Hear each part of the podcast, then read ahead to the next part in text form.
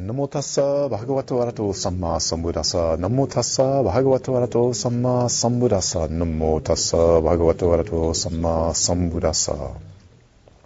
I will awaken speedily for the sake of all sentient beings.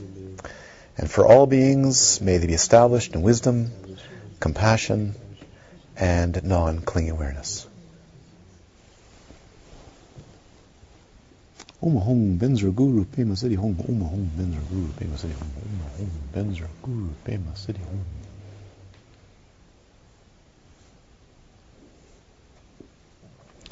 So before we enter into the next example of illusion, do you have any questions arising from the uh, investigations that you're doing? I'd like to say a little bit about practice this morning, about the form or formlessness of practice as your practice is quite um, formless at the moment, I think, fairly formless. And that's actually not a bad thing at all. It's only been a week, yes? Any questions at all that you'd like to ask about this? I think Barry was, his lips moved first. Got the motor, he got the motor activity happening before you're, you're handling it. Regarding the in the water, Mm. uh, I was using a puddle, and I drained the puddle, and there was no moon. Mm. What happened? You tell me. And how but more more so what happened is did the draining of the pool lead to some changes in you, something happening in your way in which you experience uh, both self and phenomena? Just created more curiosity. More curiosity. What did you? What actually did you drain? Didn't go there.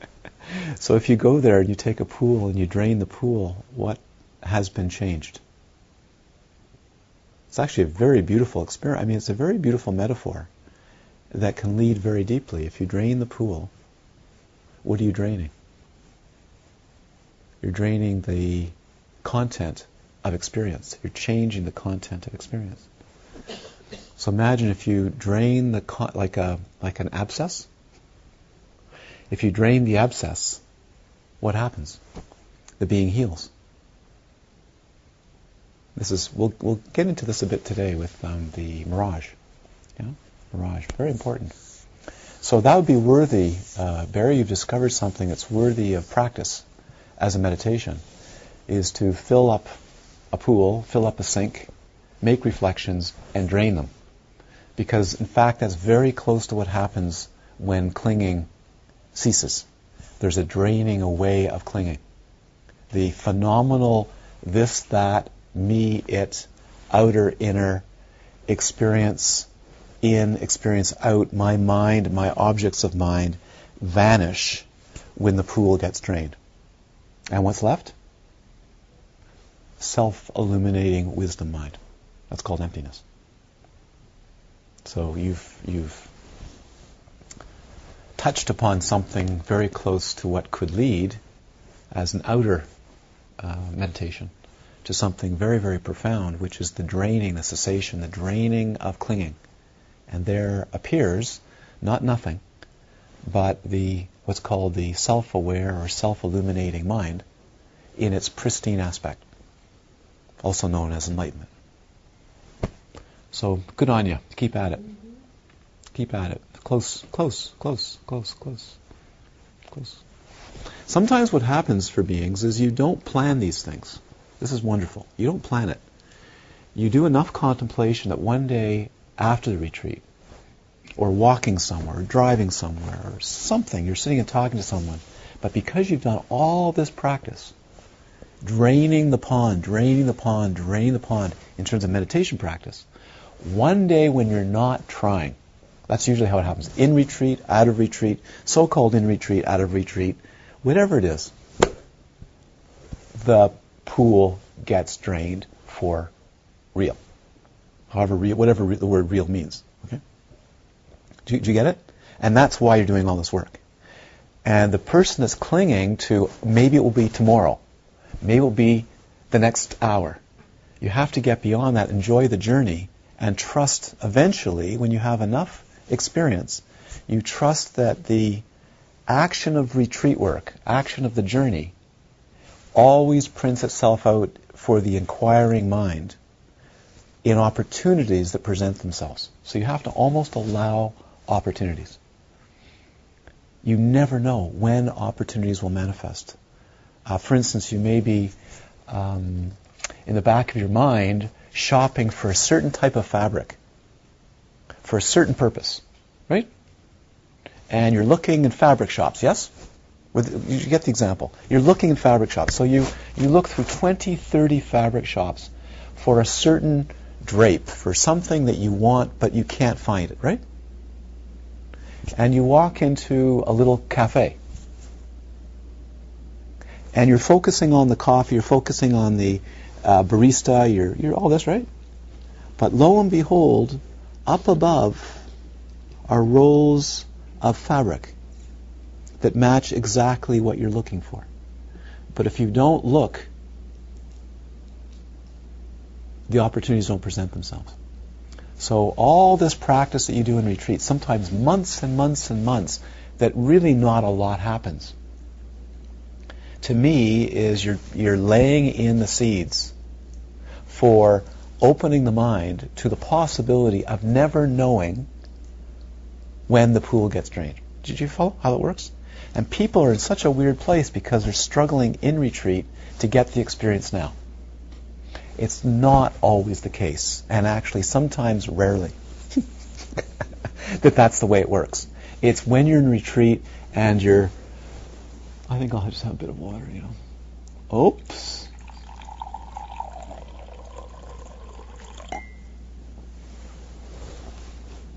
Laurel's going for a walk. Somebody at the door. Someone at the door or someone in the door? In the mind door. So, thank you for that. Yes. Uh, the way I wrote this down, substance and object of experience is superimposed over ordinary objects. So there's an object which is the substance, which is experiential. Is that? Uh, In other words, I have the, I the two different objects in that sentence. One is an ordinary object, and I guess my question is, what's the ordinary object? there's no ordinary object. All objects are the same. Um, we normally take ordinary objects as being the outer object. Uh, yeah, we have to be careful about that. But anyways, uh, it's it's actually very simple. Anything appearing to our senses, to perception, is called an object, object of mind. Uh, you need to find out if there is a super superposition, superimposition over a veneer over that object. That's number one. Number two, when that comes off, uh, which is uh, I've been discussing, I've also been raising a lot, but also very more today, is is that object separate from the experience, separate from consciousness? Let's let's put out a couple of possibilities, which you which which is very important to spend time to investigate in meditation, contemplate. Is the object out there and the consciousness reaches out for the object? Does the object reach in and come into the mind? Does the consciousness create the, ob- the experience of the object? Yeah?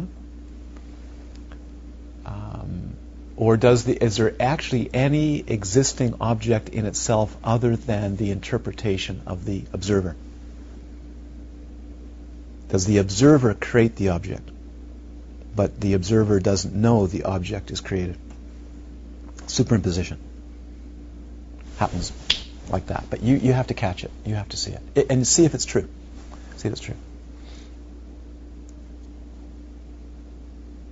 Now, what do we mean by objects? Because a lot of the time, what we mean by object is something out there. What happens when the object is something in our body?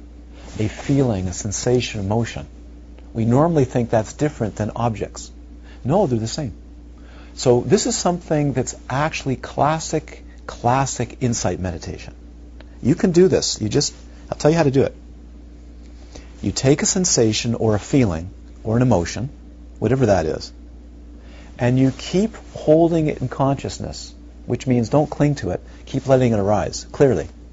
And see if there's any difference between a sensation internally, externally, or on the skin, inside the body, or a feeling, and looking at a wall or looking at a person. Try it. But it may take you some time to see what happens. See if there's any real difference at all. Let me give you let me give you the kind of differences and how slippery this is. Slippery in a good way.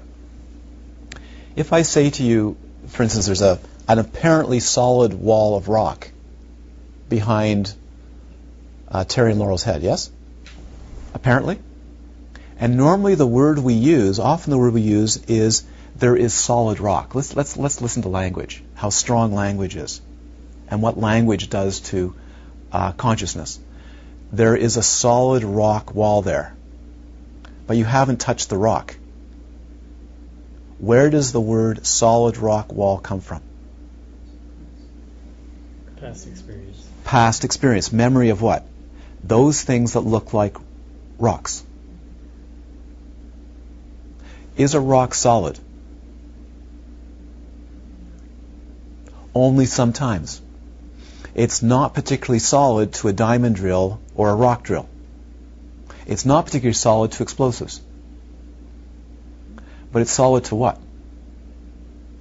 Placing a human hand against a rock is normally by experience fairly solid. Have you ever have you ever felt granite falls apart in your hand? Mm. I know a whole mountain of granite that you can scoop your hand into the hillside. It looks absolutely solid. You can take your hand, you can actually scoop it out with your hand or a spoon. And you could take the entire hillside apart with a spoon. And yet you walk on it feeling it solid. Wangapeka Retreat Center. Cool, eh? I like that. I find it so neat that there is a hill, 144 acres of this, this beautiful hill, and realize that you're walking on nothing but crumbling rock. And you can take a shovel, and sometimes you can take your hand and just scoop the, the rock out. That's why the cabins sometimes go like this. Because the whole hill's slumping. Not just the surface, it's decaying. So let's listen to the word solid. Solid, solid. As a child, you're taught what solid means solid, solid, solid. But what happens if you say the rock is experienced as an obstruction? Let's use the word obstruction. Then it only means it's an obstruction for experience, but doesn't necessarily mean it's inherently an obstruction. Do you see? It's only an obstruction for right now, but it's not an obstruction under different conditions. So, what is the object? Language, concept, all about concept. Change the bonds in the solid rock, and it all changes. Only simply by how we reflect upon it. So now let's look at how tough it is with emotions, because that plagues a lot of people. I understand. They tell me emotions really disturb us, so we want to know all about emotions. Have you ever looked at an emotion? Yes. You say, well, I have, because I've experienced emotions again and again, and they can be very troubling or they can be glorious, but often people talk about how troubling emotions are, especially Westerners. Right? Is the emotion an obstruction? Is it solid? So let's, let's see a show of hands. Is an emotion ever solid? Hmm. Do I see any hands? Is it obstruction? Let's see a show of hands. You can put your hands up. Mm-hmm. To what? An obstruction to what? What you want. What you want. A state that you want that you now don't have. Will you ever have that state that you want again? See a show of hands. Yes. But what happens in the difficult emotion? Hopelessness. Squirming. But what else? Permanency, solidity, And is it true? No. But how many times in a lifetime is that going to go on, the falsity of it, and the experience of permanency, solidity, hopelessness, it's me, I'll never get out of it, it's the way it is, and we know that's what? Completely false. Isn't that amazing? So where, why does this continue to plague beings? Why? There's only one reason. Why? It's so simple. It's worth hearing. Why? Are we attached to it? Yes, but that ultimately yes. But why? Why? It's really simple. It's. Just a habit, but why is it a habit? Because that's the way you're trained.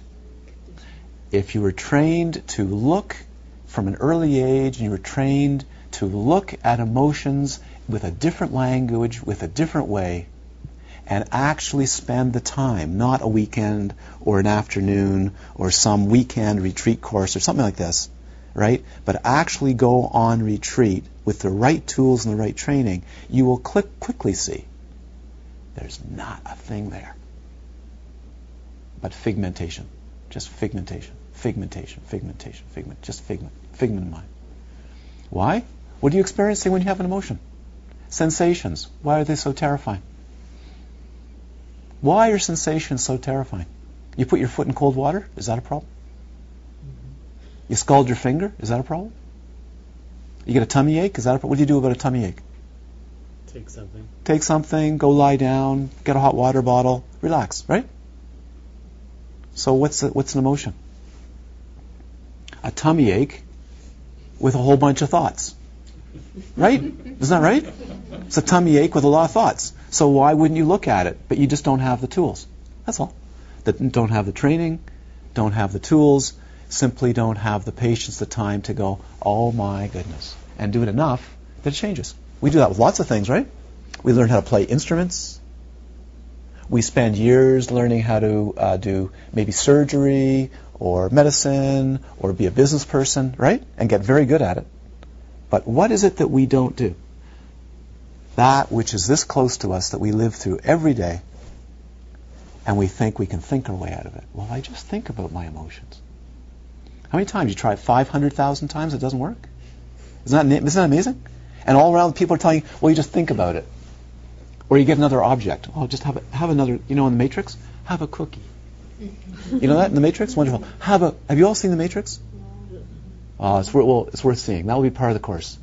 You know, that, really, it's worth seeing. Have a cookie. How many cookies do you want to have? Do you want a cookie or you want to wake up? I'd rather go through it again 500,000 times. Have another cookie. It's that simple. Isn't that interesting? It's that simple. Yeah. But what's the society around you doing? Don't take don't blame yourself. What's the message? Have another cookie, have another cookie, have another cookie. And you'll be just fine. And it's so deep in there that all you need to do is just keep turning on the internet or the television or another movie or go socialize and it's all okay because you know it will shift. But you'll have to face it another day, another moment. But you see some people then it gets really troubling because it doesn't shift. It does, but it seems to be a constant part of life. It's not, of course. Any other questions? Does that help a bit, Terry?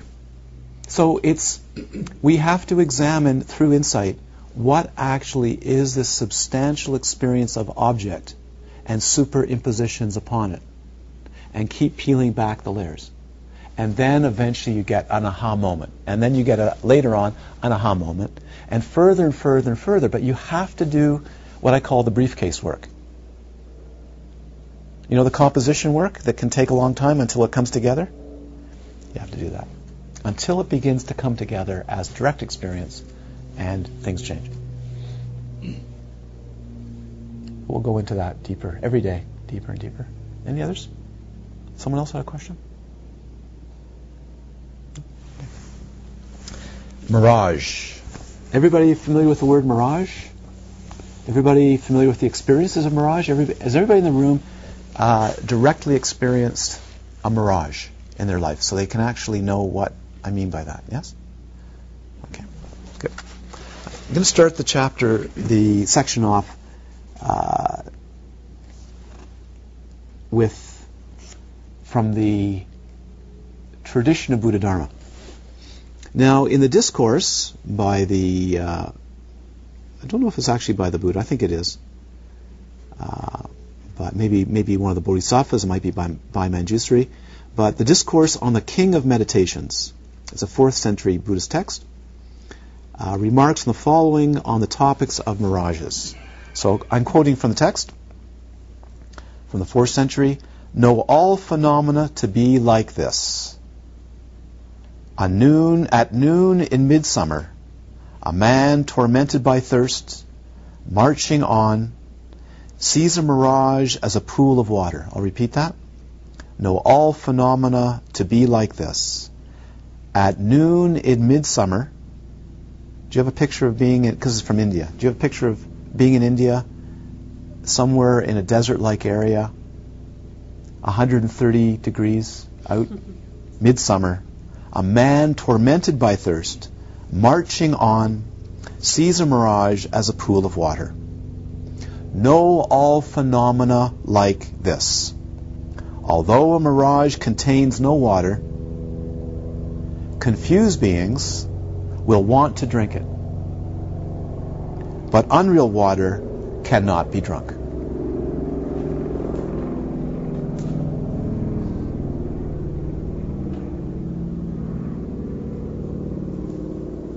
Know all phenomena. Now, when it says know all phenomena, what do they mean by know all phenomena?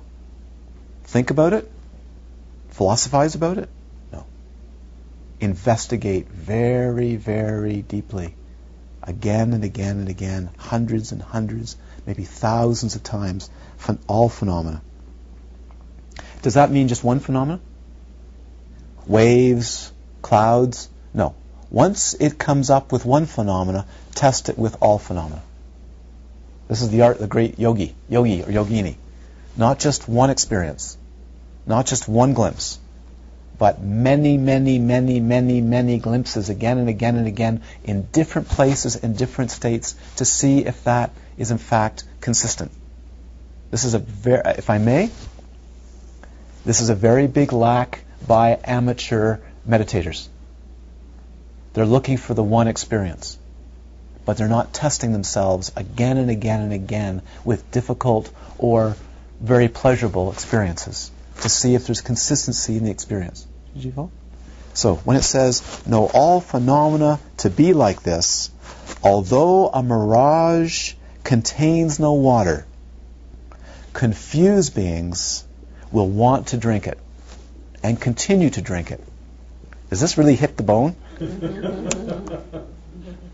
over and over and over and over again, no, and, and it doesn't work.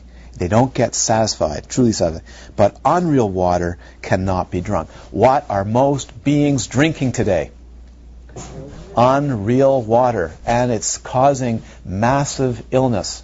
Depression is now considered to be one of the, the fastest growing uh, diseases on the planet. It's going to replace heart disease. They figure statistically it's going to replace, replace uh, heart disease and cardiovascular diseases in five years as the number one disease. And does it kill? Yes, it does. Because what's the number? Maybe Shalane, you know.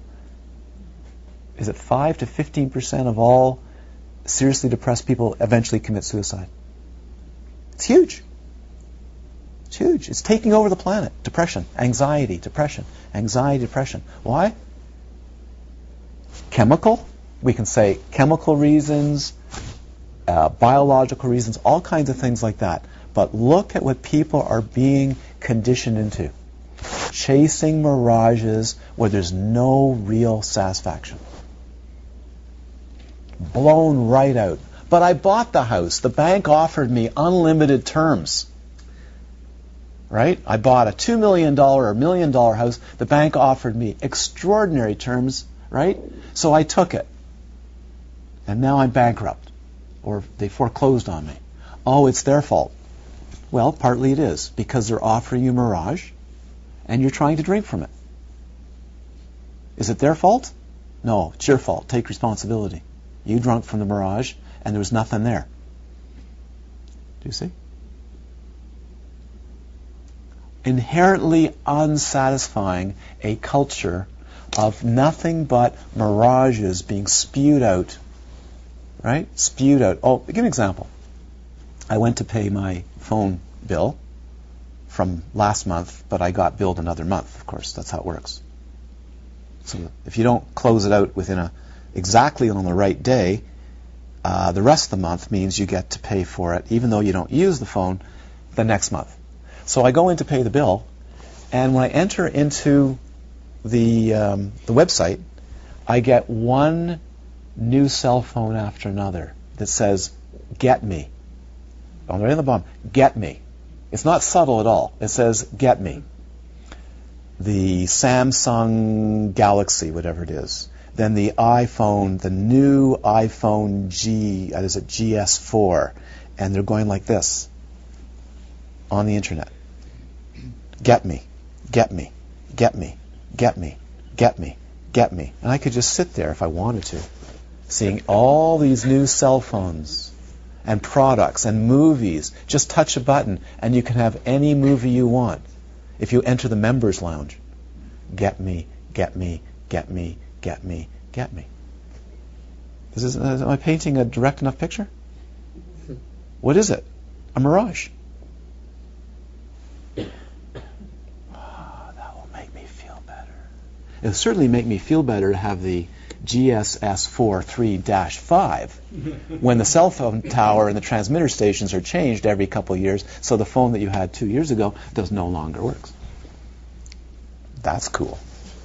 So not only is it chasing after mirages, but an entire industry that makes sure that you chase after mirages because the mirage that you just had last year or two years ago doesn't work very well anymore, and now it's really inherently dissatisfying because it's so slow or it doesn't work, or you go to another country and go, we're sorry it doesn't work, but actually if you upgrade to this phone, it does. Pervaded pervaded by not knowing what to do to be satisfied. People come to see me and they say, What should I do in life? Can you imagine? What should I don't know what to do. Why don't I know what to do? Because I don't know what thing to chase. Go chase mind. That's the root. That's the only place you'll find it because that's all that's ever happening is mind.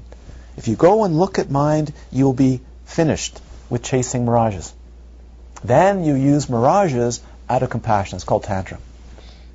Right? We use mirages, and light mirages, reflections of the enlightened mind to open up mind. Okay. According to the Tibetan tradition, Indian tradition too, there is a particular class of spirits called Yidang. These are hungry ghosts. And the hungry ghosts suffer this illusion frequently. Always chasing, does this sound, sound familiar? always chasing mirages, always chasing food, but never being satisfied. So when U Thila Wunta Sayadaw, um, Ananda Bodhi or Namgyal Rinpoche's uh, meditation teacher in, in Burma, uh, would come to the West, he'd often say to people, just you know, like in a group like, hungry goats, hungry goats. People goes, why is he saying hungry goats? Hungry goats, hungry goats, hungry goats. Oh, Westerners, hungry goats, hungry goats. He was saying hungry ghosts because they're so wealthy and not never satisfied. I want more. Give me another Wangkur. Give me another text. Give me another meditation. Another rosary. Give me another meditation. Another meditation. Another text. Another another teaching. Right? Hungry, hungry, hungry, hungry, hungry. Or car, whatever it is. Another one. Another one. Another one. Another one. Another one. Yeah. Now we base our entire economy on growth based on that. Do you know there's major economists and actually world leaders saying this is ridiculous? I mean, finally, this is ridiculous. They're looking at the Japanese model. You know, the, you know they've been complaining about Japan being in a stagnancy, economic stagnancy, so on. Even though their growth isn't very high, because of their communal attitude towards uh, the economy and life and so on, they've actually been doing very well. So economists begin to look at Japan going, wait a minute, they've had 20 years, 15 years of a stagnant economy with no real substantial growth. But people are doing really well. Maybe there's another way to be. Instead of going, you know, if we don't have 3, 3% growth in G- G- GDP, oh my God, the world's coming to an end. Well, J- Japan hasn't had that for so long, and they haven't come to an end. They're actually getting the message, which is you don't always have to have a runaway economy to be happy. There's something else going on. More to the point. Hungry ghosts. To be reborn as a yidag, as a hungry ghost, it is claimed one must have a mind filled with greed, chasing, chasing, chasing, chasing, chasing. These hungry ghosts confront a nightmarish world where their desires are continually thwarted. This sound familiar? So sometimes we have the experience of godlike realm, where everything we want we get. Whatever we think of in terms of food, we get. We'd like uh, pasta with, uh, let's say, linguine, with a uh, Alfredo sauce. Happens, right? Boy, I'd like to have a beautiful Tuscan pizza in a, in a wood-fired stove. Happens. Isn't? Are you have times like that in your life? Whatever you want just appears. Have you ever had time when whatever you want doesn't appear? It just doesn't appear. You're on your way to have a beautiful Tuscan pizza, and the tire blows out, and you're by the road, and you never get the Tuscan pizza, but you do get the blown out tire experience, and changing the tire by the road at night. Ever had that? That's called the hungry ghost experience. Or sometimes, if that happens, maybe in Harlem, you know, where you're on your way to a fine restaurant in New York, and you're driving through Harlem, and you're you get a flat tire. Well, maybe you have a different kind of experience. It's possible, right?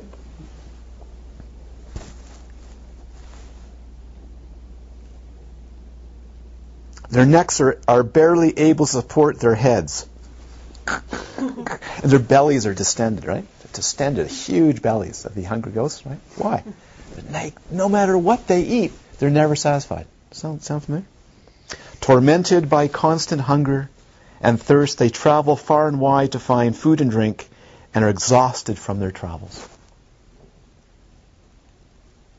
You don't even have to travel now. You just be on the internet and get exhausted by your travels. You don't have to go anywhere, right? And you're completely exhausted. Why are, why are people so exhausted? I mean, people are totally wiped out. I'm just not talking about chronic fatigue syndrome. That's, that's got a very biological nature to it. I know people totally, utterly wiped out.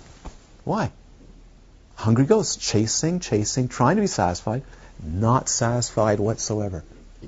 The new spiritual dogma, the new Tibetan thing, the new secret, secret inner teaching. That's compassion. It's great. Why? Because people get interested. This and that, and this and that. It's a plague.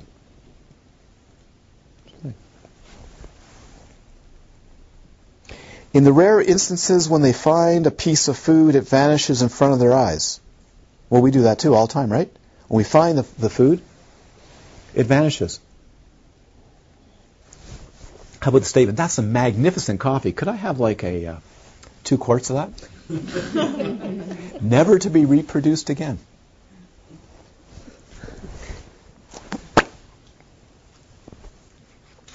Mirages do, of course, not just appear to hungry ghosts, right? Do, do, mirages appear, mirages of wanting something that vanishes, does that appear to other beings besides hungry ghosts? Yes. Those that also dwell in the semi-godlike realms, like us. Vanishing, vanishing, vanishing, vanishing, vanishing. It's worth actually, because I sometimes think, even though you hear it, it doesn't really land. And I'm not suggesting, I, am suggesting you do it, but only those that feel they need to do it. And those that feel they don't need to do it may need to do it. Is to actually spend some time reflecting on your life, not you, just life. And, and adding up the number of hungry ghost moments to get a feeling of how, how pervasive. Why? Because this teaching is also about compassion, not just your liberation. As a bodhisattva, it's worth studying history. It's worth studying your own culture or world culture and going, what are people suffering from? It's worth actually studying the number of hungry ghost moments in your life to realize it's not you. You're bathed in it. You're soaked in it from a very early age, bathed in it, bathed in it. Mirages, mirages, mirages. But they appear to human beings as well. There are two different. Now he's going. He goes into in this book. He goes into tremendous detail about the nature of mirages. I'm not going to do that. I want to bring out the meditative side and how we can use mirages. But I'm just going to give you a one paragraph summary of the nature of mirage to get a feeling about it. Yes? Okay. There's two types of mirages generally seen by, by, by us. One is a superior mirage and one is an inferior mirage. That is a mirage that appears uh, um, uh, floating um, in the sky and one that's actually on the surface. So, for instance, a inferior mirage is usually seen in the desert. We also can have them here, not, not probably not so often, where um, refraction of light to do with temperature uh, layers of atmospheric formations, um, hot and cold, sit one above the other. I can't remember exactly which one is which, but they can create the appearance so that something appears in the sky or just before you. In the case of a superior mirage, uh, on the o- often on the ocean. Ever seen this on the ocean? Where a boat or something that's actually over the horizon gets refracted up in front of you, but you can't actually see it. It's actually way, way far away. Okay? So there's delusionary mirages that can actually form. There's nothing there. But there's also ones where you get to see something like a mountain chain or a lake, but it's actually way, way, way away and appears riding up above the horizon. There's two different, two major different types of mirages. Because of atmosphere. Because of cha- because of atmospheric layers. Usually, it's because a warm mass is above a cold mass, or a cold mass is above a warm mass, and it refracts the light in such a way, right? Because you know that light light, when it comes through an object, gets bent. Well, when you're dealing with huge masses of moisture and atmosphere, the light gets bent in different ways. All right? So light gets bent in the window glass right now. Light, and you know when you put, for instance, if I was to put the the um, this piece of metal and plastic in a bowl of water, what would happen? It looks shorter. It would look like this. Yeah. You see? Yeah. So the same thing happens when you have Ah. massive atmospheric changes. Is light gets bent very strongly, and it can actually lift up something or draw an image from below and see it. In the case of mirages in the desert, and I've seen them in the desert. Has anybody ever seen them in the desert? Seeing oasis, an oasis in the desert? It's pretty cool. You actually see an oasis. You see this beautiful pool or lake of water shimmering in there, and people have died because of that chasing after it. It looks very real. So It can look incredibly real. So that could be a mirage from a body of water that's further off in the distance. That's right. Huh. Or actually, it can be a mirage, which is a shining area that actually is not from anything at all, but just property light, but looks like a lake. Yeah? Now, why do we use this as an example of illusion? To, to, as an example to bring people out of suffering?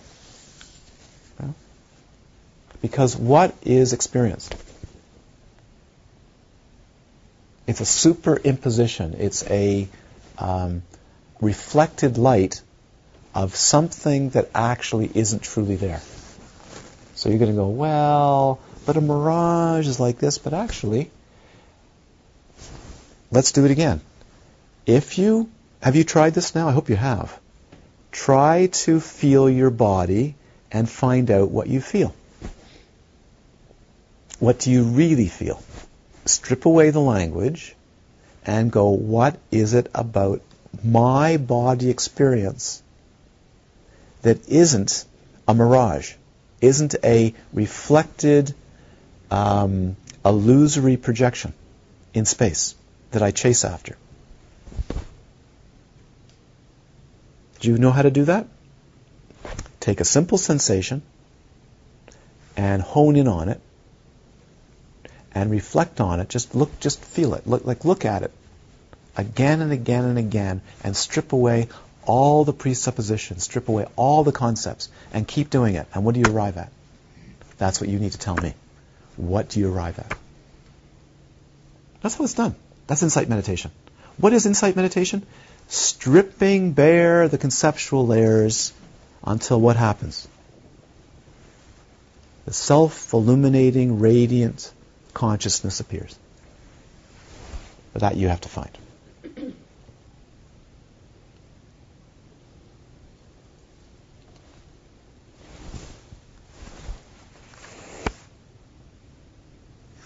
Okay, I'm going to skip over all the detailed exp- explanations of refraction and refraction through the atmosphere. Now, mirages are often used as a philosophical example in writings from a particular uh, type of Buddhist meditational philosophy called mind only, called Chittamatra, or Yogacara. By the way, when it says Yogacara, it's called vehicle of the yogins. Now, people say, always Buddhist philosophy, you know, Yogacharans, Buddhist philosophy. Well, you have to understand these Yogacharans, the word Yogacharan is yoga, which mind yoga, and car, uh, vehicle. These were great meditators. These were meditators that spent years and years and years, entire lives, studying mind and phenomena. Mind and phenomena. In retreat, debating it, and there are treatises and volumes and volumes, encyclopedic volumes of these beings, Vasubandhu, Asanga, who wrote volumes from their meditative experience on the nature of illusory phenomena. And mirage is one of the great ones. Mirage, mirage, mirage. Why? Why? Because being suffers so much. Yeah? Suffers so much. Also known as the mind only school sometimes people mistake it and they go, my mind only school. That's not true. They never ever slipped into my mind, but they did say mind only. Why? Well, we've been discussing this a lot. I've been I've been speaking about it. Um, I've been constantly referring to mind only, but not uh, using that term. They argued, especially Asanga and Vasubandhu, they argued that all phenomena. Now, do you know what I mean by that? We have to keep coming back to that. We have to not abstract the word phenomena. All experience. If we say things, sometimes we use the word thing. Phenomena. Phenomena. Phenomena. Phenomena. Phenomena. You know, so you, you have, uh, what is it, um, from Sesame Street? phenomena, na na na na, phenomena, na na na na na na na na, phenomena, na na na na na. That's the only thing I remember from Sesame Street. wow, they're really good. They're teaching high-level philosophy here. so don't just think, don't just conceive it as things, phenomena as things, but feelings, emotions, ideas, concepts, everything that comes to experience that we think is either solid, not solid, whatever it is, is all phenomenal reality. Do do you get the idea? It's all phenomenal reality. So they argued that all phenomena had to be understood in the same way as a mirage. They used the mirage over and over and over and over and over again. Why? It appears, but isn't really there. You go, you chase it, you cling to it, and it vanishes good insight meditation. So, how do you do this? You watch for the chasing after mirages. How do you do it? Well, you wait here, like this. I'm going to do a good insight meditation. I'm going to wait until there's a mirage. I'm going to see if I go and chase after the mirage. But where do we have mirages appearing all day long that we can use as examples? Well, the card trick was, I think, a really good one. You enjoyed that one? Yeah. Yeah. Card trick's very, very, very direct, isn't it? Yeah. All experience right now is like a mirage. And the only place where there's actually some real, even close to what may be out there is how big? Yeah. Mm-hmm. That big.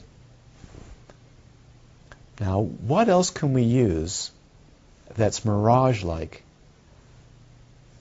Half a million to a million times in a given day, or maybe even two or three million times in a given day. We don't have to go looking for mirages. We don't have to keep pulling up the card. Thoughts. Fantasy. Fantasy, thoughts, sensation. Now, why is it that I'm not going to recommend thoughts? It's too hard for most people. So most insight practices start with what? Sensation because it's it's more physical, appears like a more solid entity. Start with the body. Start with the body. So the four foundations of mindfulness as taught by the Buddha has a reason for it. If you go too high too fast, you fall. Body, feelings, physical, physical, energetic, mental feelings, not, not physical feelings. Body, feelings, states of mind, and then phenomena. If you go to phenomena first, you can be lost in space. You know that's lost in space in fantasy world. How many sensations did you say you you experience a day? Well, what's a good one? What's a good one that's fairly constant? Fairly, I say fairly, fairly constant. Most people can hone in on. Easy to do as long as you're alive. Breath. Pretty easy. Eh? And breath has to do with all of your energy and communication, so it's wonderful. So that is why in so many insight traditions, breath, which is sensation, not breath. See, so you start with breath. Experiencing breath. It's very usually like this, you know.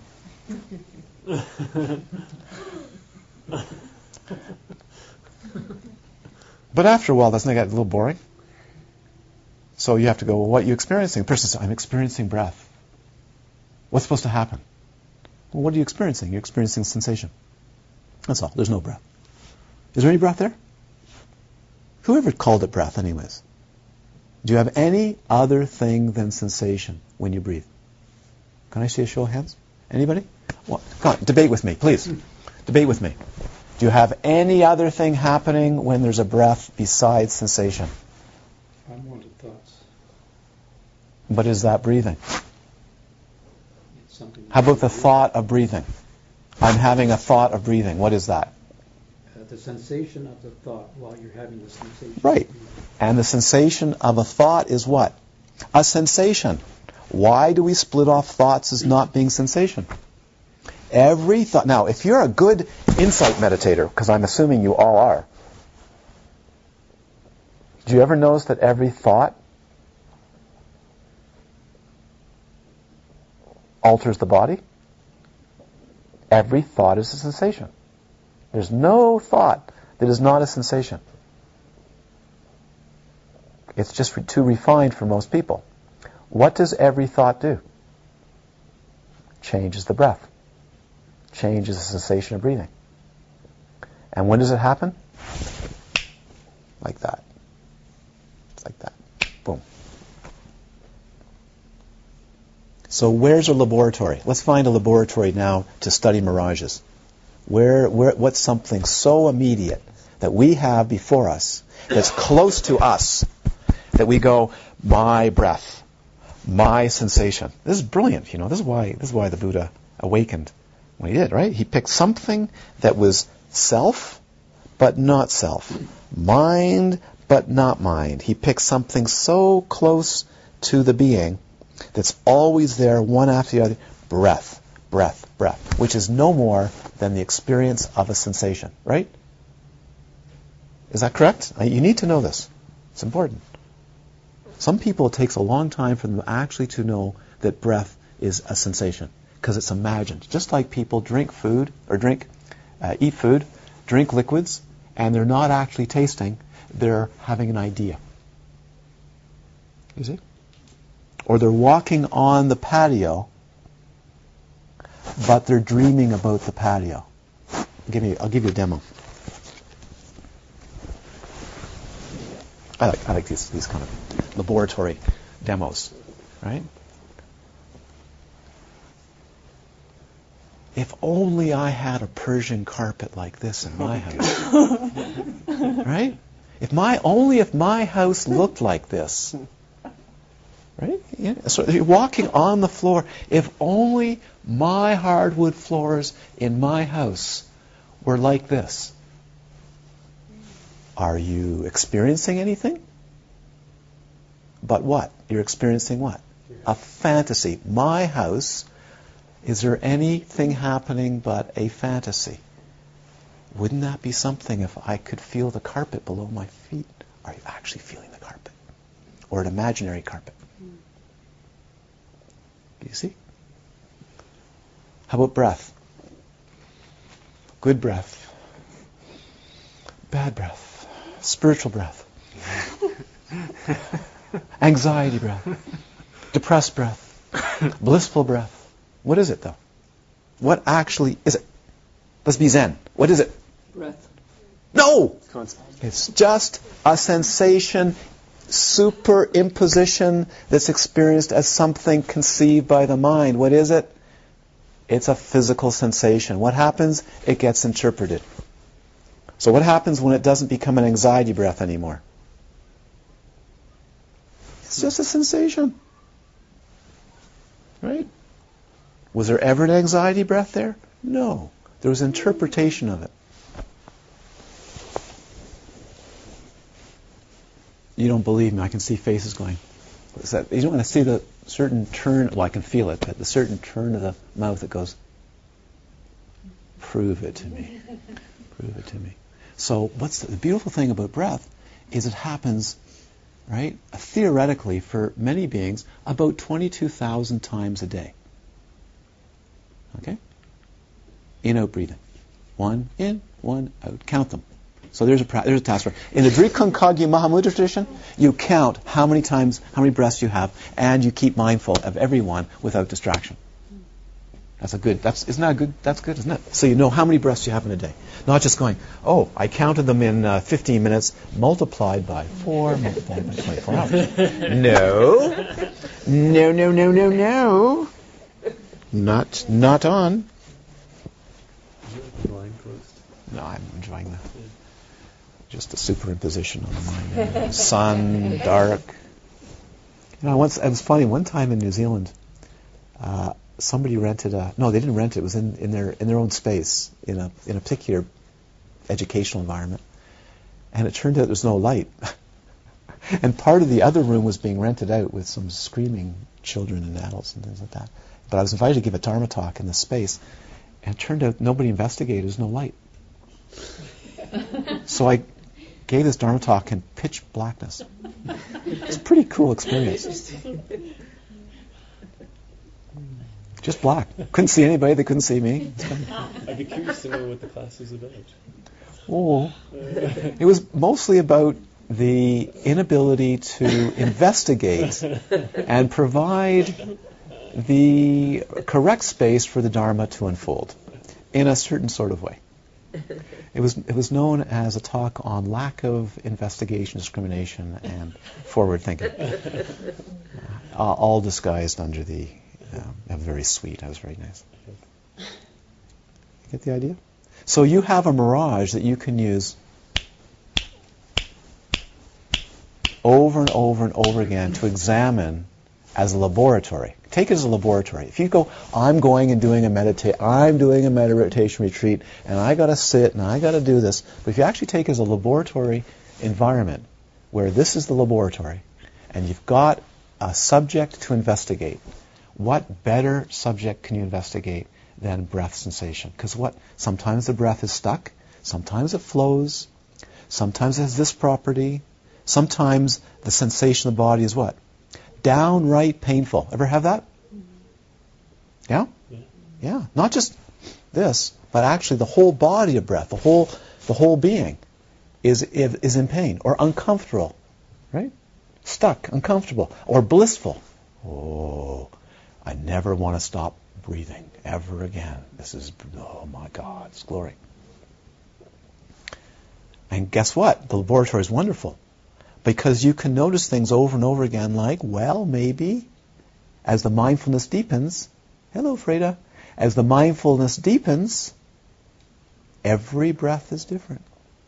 Every breath, does, do breaths come and go? Does a breath ever stay? What happens if a breath stays? You die. You're dead. One of the definitions. dead, right? So it's a marvelous laboratory. So if you don't know what to focus on, you have a you as a meditator, as a being who wants to awaken, has something that instead of being looking out there and waiting for a mirage or a boat to go by or sitting by the waves and the, you know the, the Lake Atitlan is perfectly calm, but you want it to be have waves because you want to study waves. Hi. You want to study waves, but the waves don't come up. But what wave do you always have that you can look at? Breath. And breath are what? Breath are connected to what kinds of phenomena that we want to know about? Feelings, emotions, thoughts. Ever notice that thoughts can alter breath? Yes? Would anybody disagree that thoughts don't alter breath? Thoughts are, or breath is just random, some random thing, right? Would you say it's something that's back in the brainstem, it gets emitted, right, to the to the lungs and just goes boop boop, you know, breathe in, breathe out. It's an automatic. You know, you've been taught that autonomic. Just would you say that's true? I think all of you know that's not true, right? Whatever thought is doing, breath is going to follow. So it's a fantastic opportunity. It's one of the great laboratory places to study everything that I'm speaking about. That's where you find it. Because breath is life. And how you breathe is how you are. Not this kind of breath. Not that kind of breathing.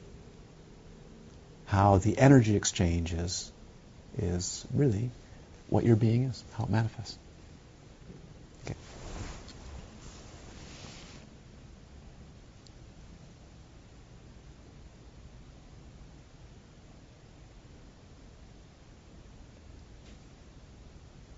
Now, I can feel this. But you see, there's a difference between the lake that you can drink from and a mirage. Wouldn't you say that? Mm-hmm. Come on, you can go to a lake and you can drink, and then from a mirage, you can't, you, you never uh, satisfy your thirst, correct? Mm-hmm. What's, why are they the same? Now, they're not saying that, that, that the mirage you can actually uh, uh, not they're the same. You know, you go to the lake and you still can't have water. But what is it that you're not having in both in both instances? Why is a mirage the same? Uh, mirage of a lake the same as a lake? Nope. Nope. Sensation of perception? What's the same about a mirage and a lake? Hmm? They're both illusion. They're both illusion. So when you examine it, when you go to drink from a lake, what's happening? The mind is making up the phenomena. If you go to Mirage, or, you, or the Mirage is there, and you go and you go and you put your hand in there, do you know there's people that could experience drinking? You, you know that, right? They could experience drinking. Let's give some examples of Mirage. Let's go to eating.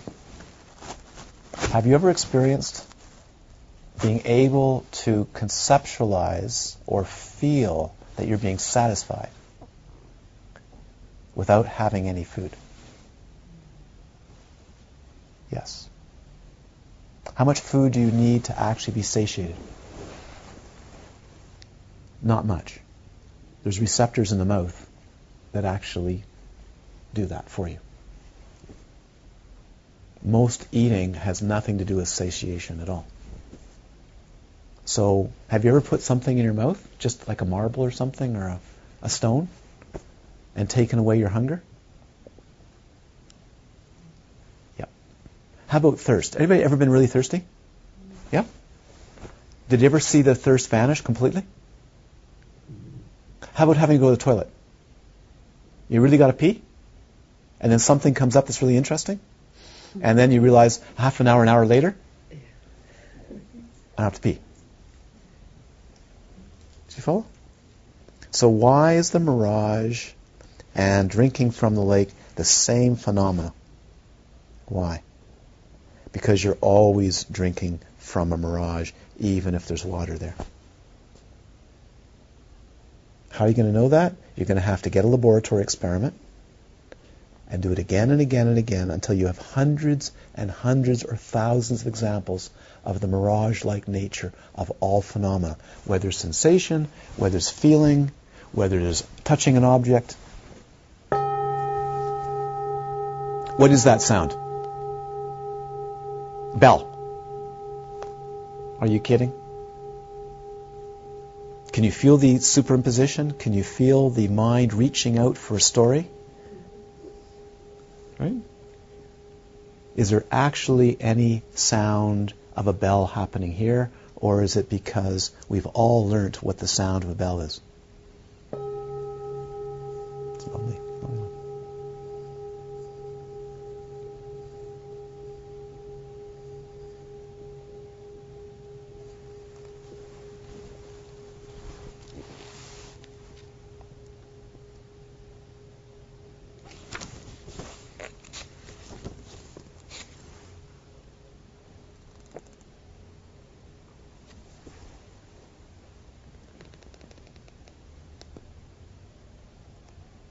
According to the Chittamatrans, the so-called mind-only uh, yogins, the foundation of consciousness is called, by the way, if you want the technical name for this, called alaya vijnana. Some of you may know that term, the ground or the storehouse of consciousness, alaya vijnana. The foundation consciousness, which is precisely a collection of appearances of phenomena. So imagine, this is how it's explained. Imagine if the store, the, ba- the, the ground of consciousness, is filled with concepts. And all that has to happen is to meet the right so called outer circumstance, and the idea launches, launches up. Like a dream image. Do you ever get that feeling with dreams? It's just launching up before you. You're walking through a, um, a, a minefield of things that just keep arising, right? Ever get that feeling? Do you think it's any different right now? So imagine that, that because of human conditioning, houses appear. Why? Because we have seeds of houses. And the whole phenomenal world of experience arises. Why? Because it's been seeded that way in experience. Wouldn't that be something? Could you imagine? That the reason that human beings appear as human beings to you is why? Mm-hmm. Nothing but habitual thought gives rise to the experience these are human beings. And they appear like human beings. Isn't that cool? Just, just try that for a bit. It's like being in a soup with billions and billions of moments of conditioned habit patterns. And all that's needed is an outward turning of the mind meeting the right circumstances, and it appears, just like a dream. This is Chittamatram.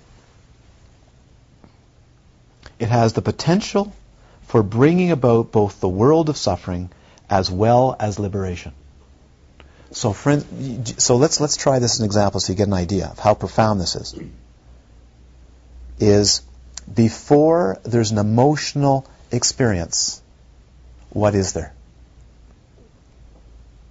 Before any kind of emotion or concepts arises, what is there? You've got to find that out. Which way can it go? It can go towards picturing the world so and so, or it can go to seeing the world as the nature of clear mind. So this is why they say it only is a matter of awareness of being a Buddha or being a sentient being. Only a matter of awareness. It's the same mind. Isn't that neat? So the ground, the being, the potential of all experience can go that way towards afflictive emotion, including believing that bliss is ultimately the best way to be. That's afflictive emotion, by the way. Bliss, ordinary bliss. Or it can go towards what? This is your, for some of you, important. Others, you may not get it so much. What? Awareness of mind. Awareness of awareness itself. What we make the mistake of is we look for the objects of awareness, but we don't reflect on awareness itself in its natural state, called self-illuminating awareness. And this is what the Chittamatrans pointed out. That's why they're great yogins, tremendous, tremendous practitioners. Because what they did is they said, don't get caught in the mirage. Look at what's actually creating the mirage in the first place. And that is a cessation of suffering. So the whole progress of insight meditation is to wean the addiction off the outer object, the so-called outer object, to the source of the projector, the source of the projection, to experience what? That which makes the projection in the first place. Let me give you an example, which I like, as, which I think is one of the best examples I can find. You go to a movie theater, and you're watching a movie, but you never, can you imagine, could you imagine this ever happening? This is the facetious, sarcastic Canadian. Could you imagine this ever happening? You go to a movie theater, beings go to a movie theater, and they never ask where the movie comes from. They go and they're in the movie, oh, you know, the sound of music or whatever it is, and they're completely lost in the Matrix or Star Wars. And it's like, whoa. And they never ask what the source is. And where's the source? Watch how easy it is. You face this way, it's called outer facing. In meditation or in, in the tradition of, of Chittamatra, outer facing experience. The movie. Whoa, cool, neat, crying, happy, sad. Woo, ah, woo, ah. What do you have to do to break it? Watch. Now, some people, this is a bit Feldenkrais, right? Some people try this, but they can't turn around. They go like this. What's the problem? They go like this, right? And they don't see anything. They go, oh, okay, well, they're just still seeing the movie peripherally. They just see other people. But if you were to do this, you see, you could actually look up, right? Almost 180 degrees. Yeah, that is 180. And you'd see what? A little bit of light coming out. And you might trace that back to the source of the images, which is what? Today. A digital hard disk stuck in a machine with with zeros and ones.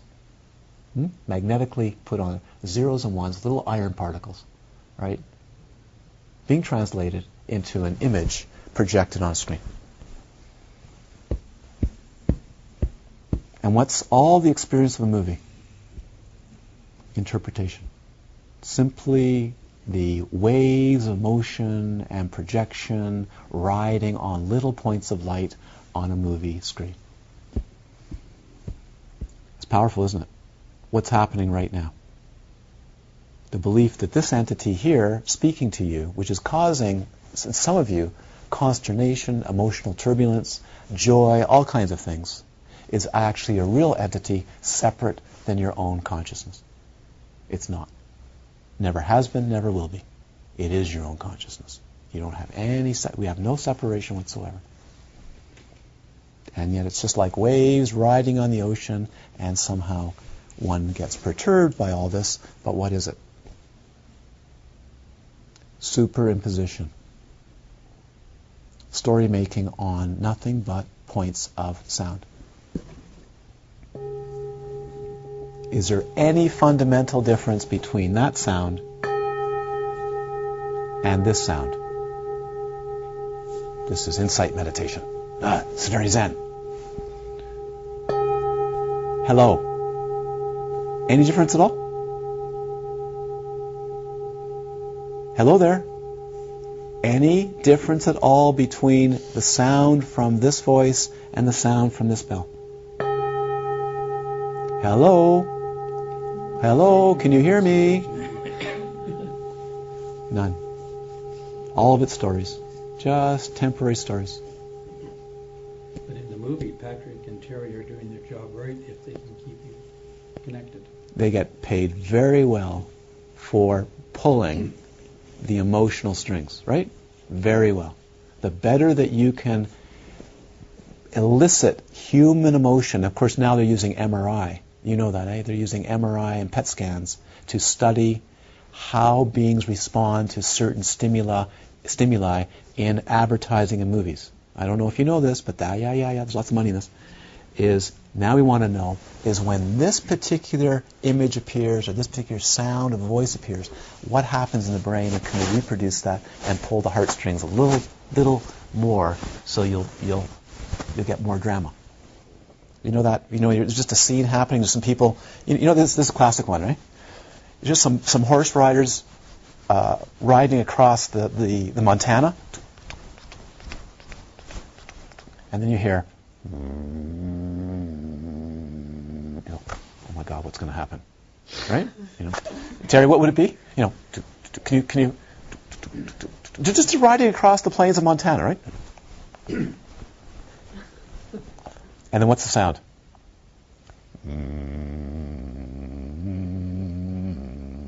And you're like, or or Jaws, yeah. Boom, boom. When their heart's beating? Boom, boom, boom, boom, boom, boom, boom, boom, boom. And what would be another one? Was it be sort of like um, uh, what's that one? Um, who's that modern composer? Um, uh, not Capstein. Hmm? Morricone, or there's another one very famous, uh, Aaron uh, Aaron Copland, right? And just like you just feel bounding across the plains. Da, da, da, da, da, da, da, da, da. Very American. Da, da, da, da, da, da, da. It's become American music. Da, da, da, da, da, da, da, da. You just feel great. And then all of a sudden, they come over the edge of a, of a hill. Ah. What is it? Little points of light dancing across the screen, right? And nothing but this. All, right, Terry? All mixed and crafted together to do what? or, oh, oh, for two hours, right? Hour and a half, two hours. Ah, ha, ha, ha.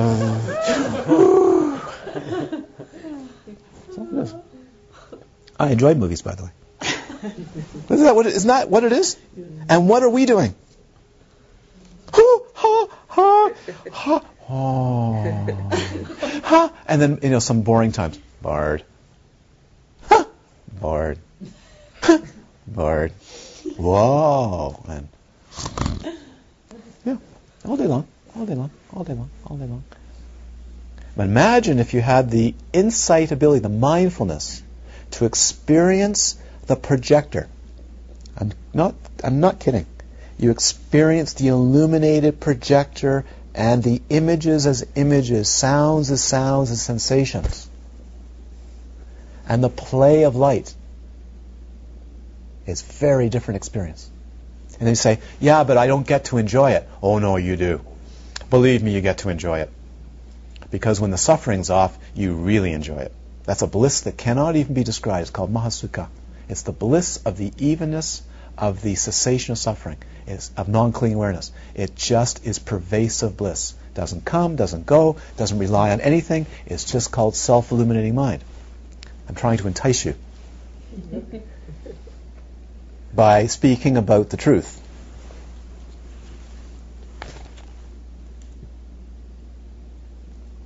Superimposing external objects onto the appearance that is conceptualizing the world under the heading of existence leads to an attempt to cling to these objects and results in frustration because of their insubstantiality.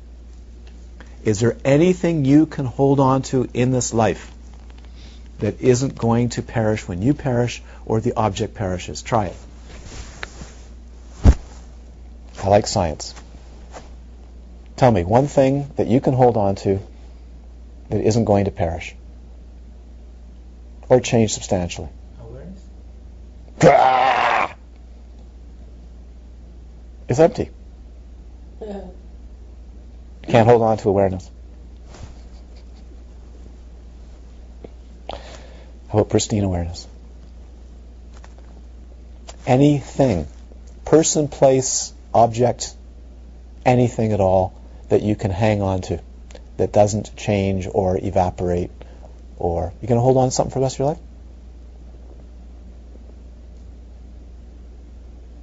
You can hold on to that for the rest of your life. It too goes at the moment of death, but then reappears uh, because it cannot be uh, seen for what it is. Just like suffering awaits the traveler in the desert who thinks there is a real lake behind an inferior mirage.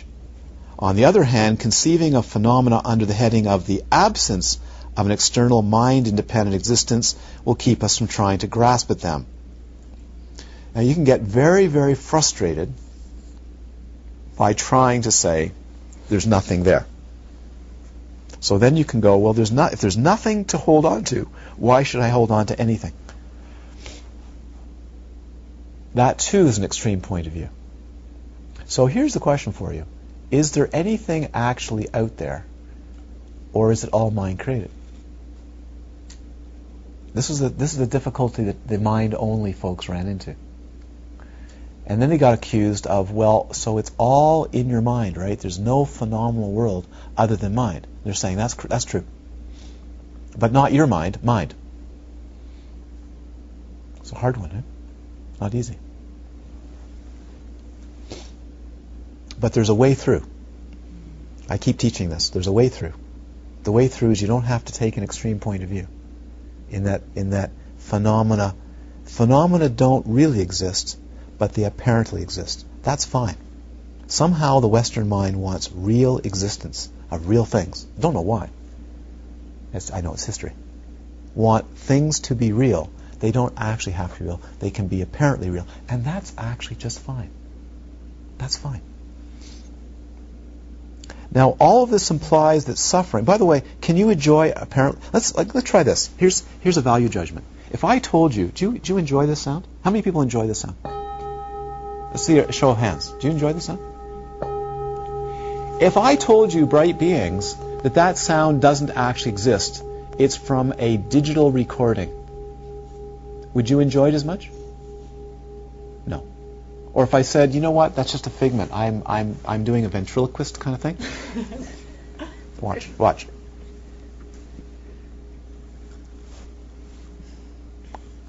Or, you know, I go like this and you go, yeah. Didn't know bells make that sound, but I guess they do. Would you enjoy it more or less? More. More. So we can enjoy, you can enjoy apparent things, correct? You can enjoy an apparent thing, but where does the joy really come? In not clinging to it having to be a real solid entity. Now, this is very important for liberation. Can you experience phenomena, including emotions, feelings, thoughts, even your lover, your your uh, uh, father, your mother, your grandmother, as an apparently real phenomena, not cling and still have joy? Yes.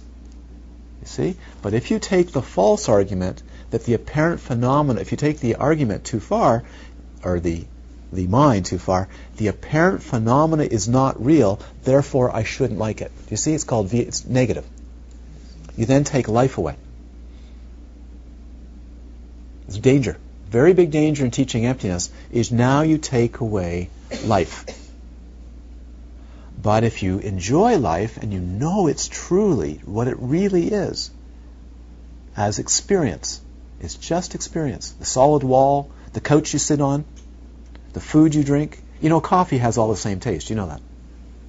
All the coffee we drink has exactly the same taste. It's all super superimposition. There's not even any coffee there. Every time you drink coffee, there's no coffee there. Simply play of the mind. Does that mean you can't enjoy coffee? No. You can you can enjoy relative phenomena, not just don't get caught in it. That's the joy. It's the joy of life.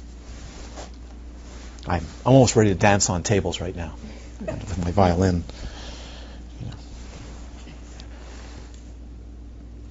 Now, this implies that suffering can be stopped by changing the way things seem to us. Got to watch this. Now, this all implies, this is called antidote liberation, which never clears up suffering. Watch for this. Anti, what I call antidote liberation, antidote yoga. which is okay. But it doesn't clear it up. Now, all this implies that suffering can be stopped by changing the way things seem to us. All we need to do is change the way things appear to us, and it's all okay. So if there's anxiety, all you need to do is say, it's not anxiety, it's just a sensation. And it changes and you feel better, right? Or it's just the body, and if I change the breathing and go like that, I'll feel better.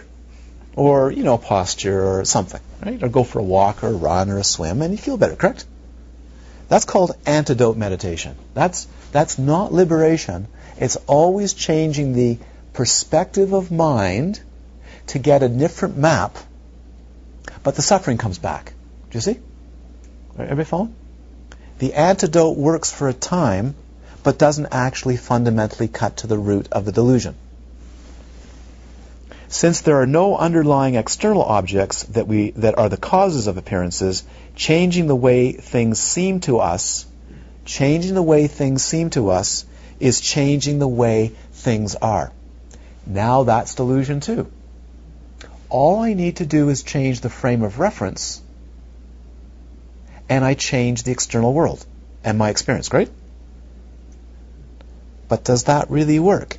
You, it's good because you, you get to have the experience that all you need to do is change the mind state, the feeling in the mind, and the phenomenal world changes. Does that, does that make sense? Change the breath, change the posture, change what you eat, change where you go. You know? That's called distraction yoga. Because it's still distracting you, which can be very good for some beings, by the way. They need lots of it but it's still distracting you from the root. What's the root? That there still is ima- there still is imaginary objects. And what is the nature of, of phenomena?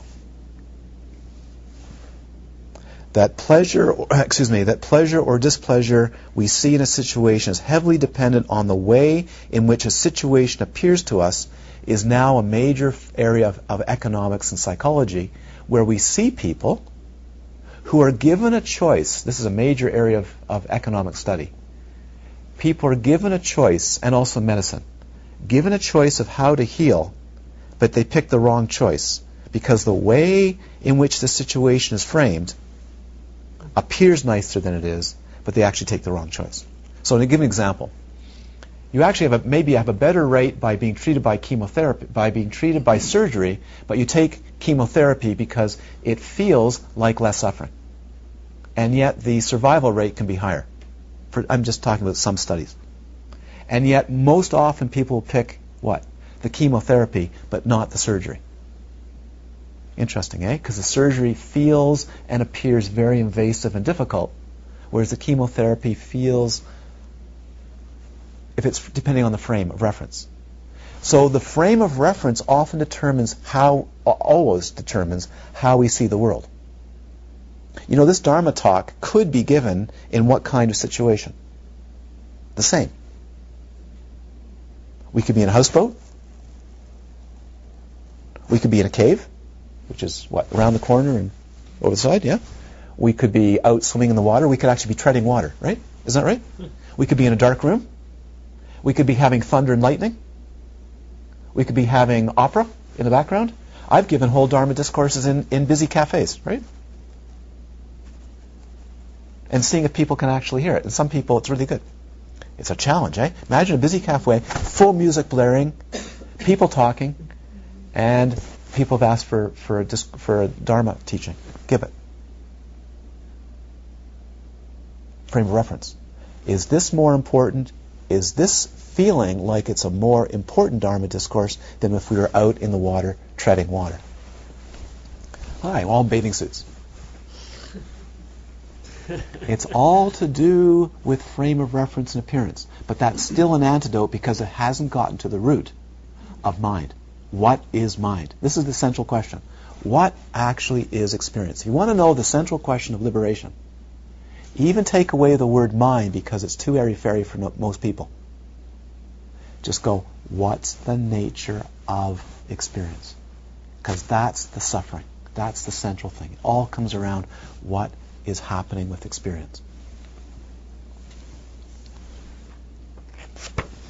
So beings are tricked and trick themselves all day long by taking the wrong choice because the choice has been framed by somebody else or in their mind to make a choice that actually makes no logical sense.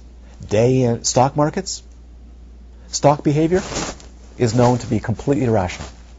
They thought it was rational. People actually buy things, sell things based on rational behavior. 2008 was the final nail in the coffin of modern economic theory that people are rational. Right? Modern economic theory has been based primarily on rational decision making. 2008 was the tumbling, final tumbling, I think, of most economic theory that said it's actually rational. No, people are irrational.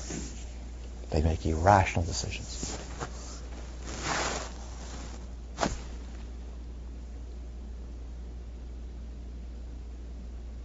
According to this view, the world does not come already sliced up into different situations or outcomes that we then desire to achieve or avoid. Rather, these outcomes are something human beings construct. The world doesn't this is this is beautiful because this is reaches at the heart of suffering. The world doesn't already come sliced up, prearranged in cubby holes where the decision is made, where the outcome is made, right? That, that's done by what? It's, it's well, well put here. Rather, these outcomes are something that human beings construct. Let's say we make, let's say the, the water is rough and we want to go to the other side of the lake. Who makes the decision to go across the lake? The captain or yourself, right? But is the universe coming preordained, sliced up? You have to go or do not have to go. Do, do you follow? Cool, isn't it? You wake up in the morning, and what is there before you? An infinite universe of possibilities. But what does it seem to most people? Sliced, diced, packaged cubicles, modules to fit into.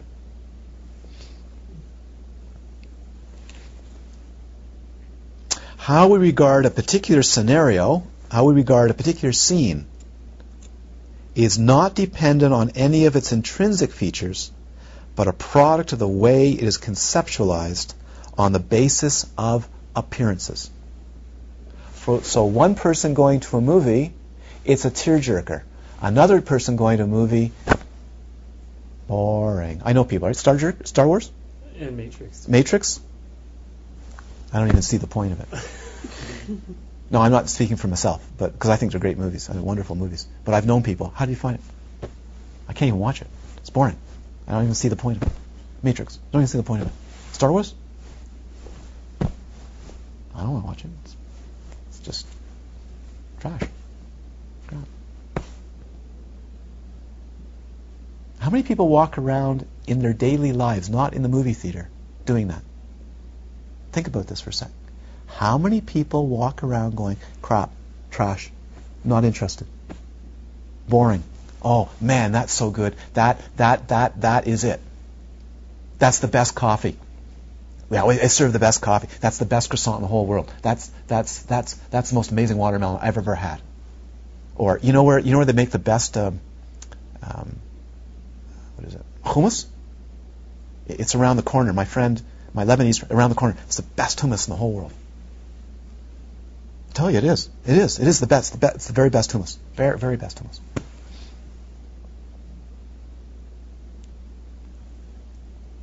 It's the way life is conceptualized. Now how we now we see we now see how. I like sometimes you get these words. I made this for this this being's brain.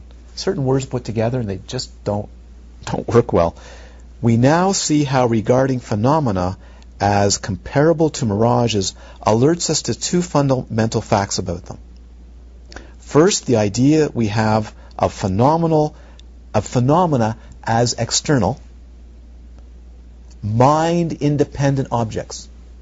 It's out there. It's habitual. It's out there. It's out there. It's out there. It's out there. It's real. It's real. It's real.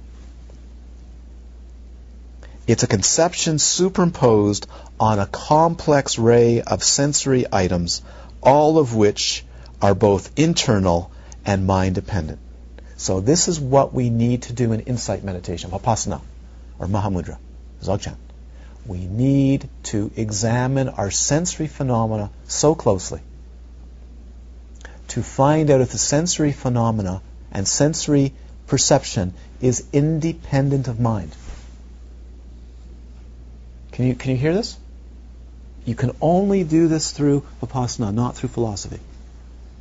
Is the sensory information coming in independent of mind, or is it always shaped by mind?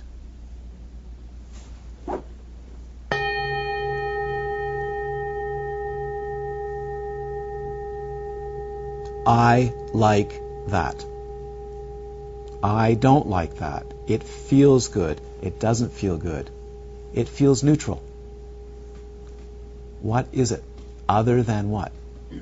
A superimposition, a movement of the mind that creates the object of experience.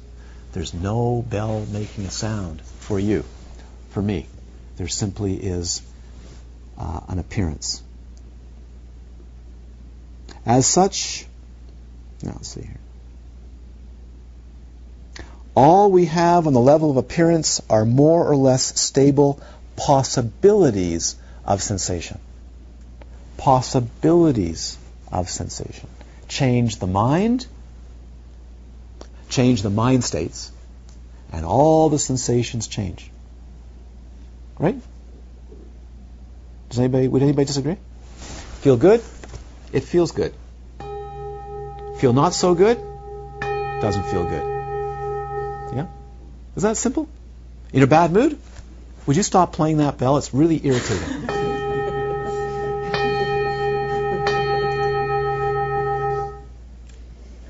Isn't it? Isn't that going to get really irritating?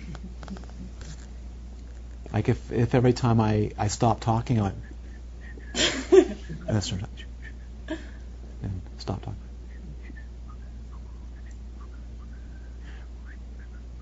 And then we can carry on.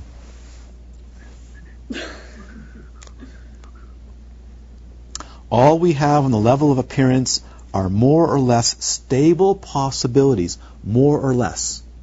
Not not more, but less. But that takes that takes mindfulness. More or less stable possibilities of sensation, and mind experience is sensation. We split it off, but it's sensation. That there is anything out there producing the sensation is an idea we can only arrive at by a leap of faith, or as the Buddhists would want to claim, by a deluded mind. The only reason we have real existing things out there is a giant leap of faith due to habitual patterns. Now you're going to say, I, I like, like this. This is fun. Now, now you're going to say, because there's lots of scientists in the audience, that we can measure this cup independently with a machine that will verify that there's a cup out here. Would you all agree? What kind of machine would that be? So let's do this. Let's put cup is here. This is like magic, except the sleeves are too tight.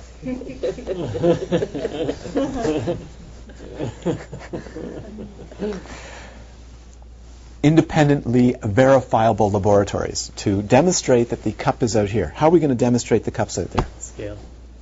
We're going to weigh it? Yeah. Okay, we weigh it. Who produced the scale? The mind. Mind. Mind, human production of a scale that is designed to measure things out there in a certain level of reference points that we have all grown up to agree, like watches. What would happen if we never grew up with a watch? We could have alarm clocks in our pockets. We have we have our cell phone as alarm clocks. Was that like an inside yeah. comment? we, we would uh, we would then we'd have the watch always in our pocket so we would never be able to read the time. Is that was uh, can I translate for you? Yeah. Oh, okay. Yeah. S- secret. partner information going back and forth. Imagine if we actually never had watches, no town squares with a clock, no sundials. What would time be like for us? Very, very different experience. Very different experience. Time would not be experienced the same way. Not at all. Is there time? Yes. A feeling of flow, but nothing like we have today.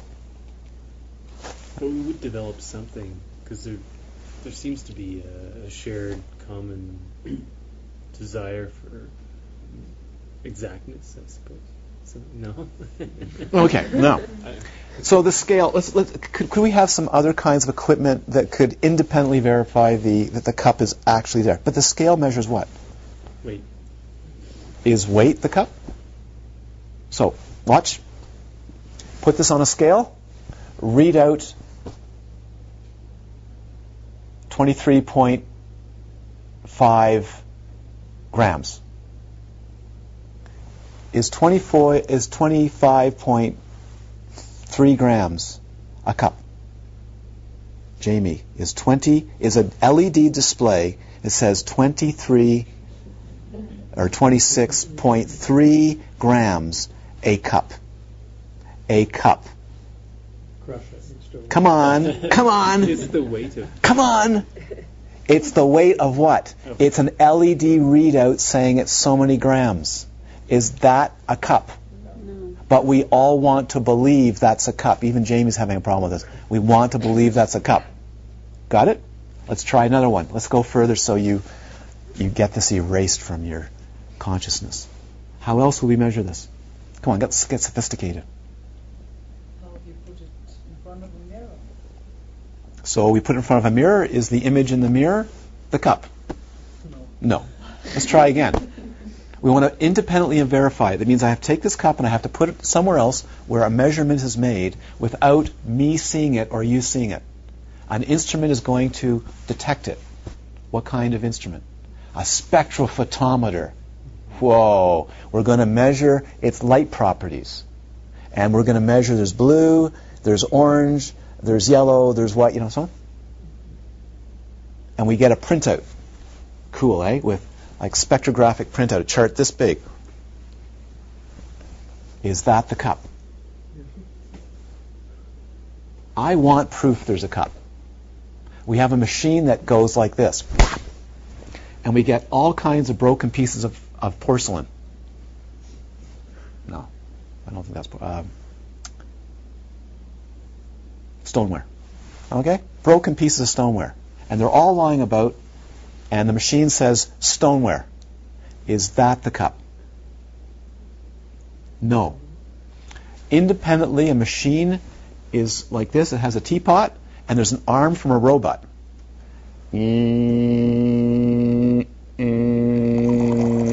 it fills up the cup to the exact same volume as the cup that we knew it.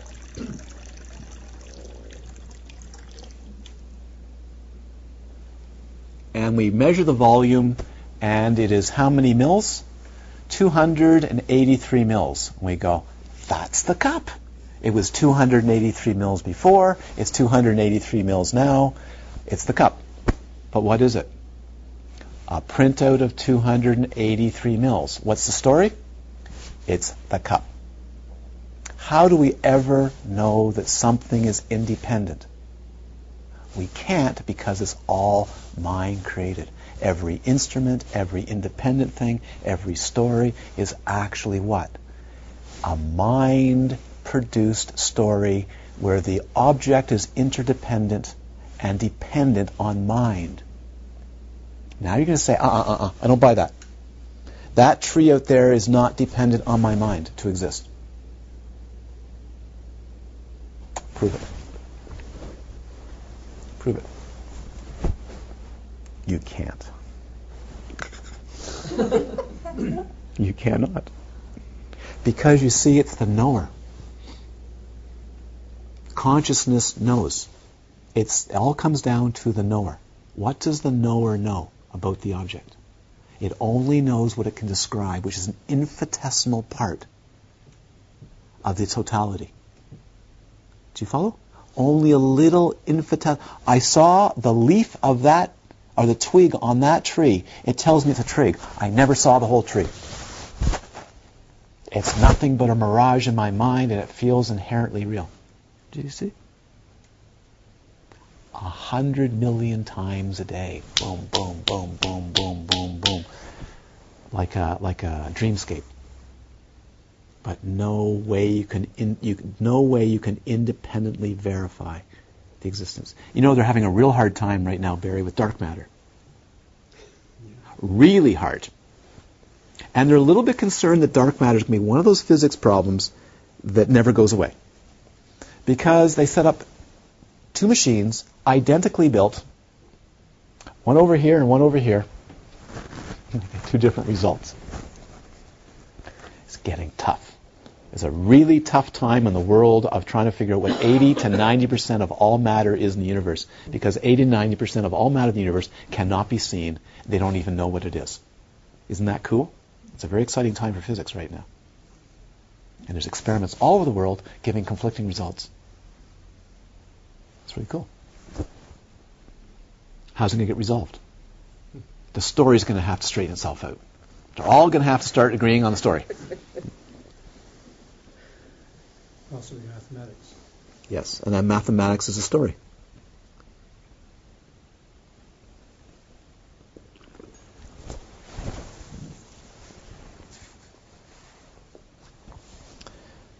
For if the mind only, no, if the Chittamatrin school or, or um, perspective of yogins is right, there are no existence behind the appearance. There's no real existence behind but no real, solid, substantial, ultimate existence behind any appearance, as there is no water behind the mirage. Do you see?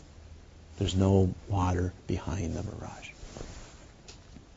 And if you're a certain type of person, no matter how much water you drink, you're never satisfied, even if it's not the mirage. Of course, this does not mean that suffering can be avoided just by suitably reframing. Watch that. It doesn't mean this. So watch, watch this. Most beings in the spiritual life are reframing experiences with new models to avoid suffering, but it's not liberation. No matter how sophisticated, even Chittamatrin, if you study Chittamatrin theory and you study Chittamatrins, you'll never come to freedom. It's a good model. And then you can go on to the um, Rangtong model and the Shentong model. But the model isn't enough. It can allay suffering, but it simply doesn't go to the root. Do you follow? Be very, very careful that you don't end up in a spiritual world of applying antidotes for the rest of your life. It's very, very easy to do. And the Chittamatrins didn't. They were amazing yogins. Yogins is male and female. They were amazing yogins, the Chittamatrins, of high realization. You spend enough time doing these contemplations, you'll come to extraordinary realization and great freedom. A person who thinks that a mirage lake contains fresh water might be more happy now than one who thinks that it contains salt water. As the first enjoys the prospect of quenching his thirst, whereas the other one does not. Boy, the suffering gets minutely tied in. Ultimately, of course, both will be disappointed, whether the ones that think it's salt water or the ones that think it's fresh water. Neither will find anything to drink. Is there anything to drink? Is there any coffee there at all? You're asking me this? Yes. yeah. Is there any coffee there to drink at all? Apparently. No. Only an apparent uh, series of conventions called coffee, but all of it is experience in the mind. Now, I, we need to go a little further. What time is it? Is the coffee in the mind?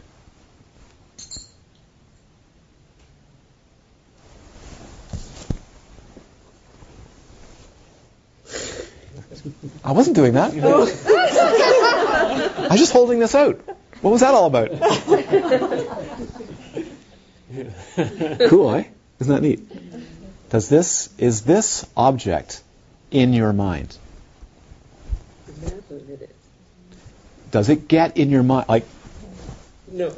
In, I mean, or you know, how, how do you like like a stone like a stone pillar? How do you get the stone pillar? Does it float around your mind like floaters? You know, like floaters. Does it float around? There's like a concrete pillar and there's a house. Like all these objects are floating around in the mind, and that's how you see them. Now, is that true?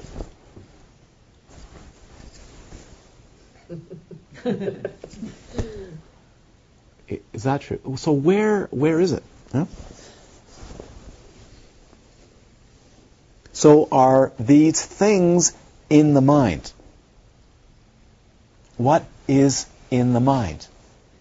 So you, you have to determine where the outer experience is actually located. Is it out there? Is it in here? So what, let's try this again. Can this be in your mind? Can you get these in your mind? Come on. Do these, can you get these inside the mind? No. So what's in the mind? Concept A concept. And what's a concept made of? That's what you've got to look at. Now, it's Vipassana. What's the concept made of? Do it again and again and again. How do you do it? Look at the concept directly. Feel it. See it. I am Mark.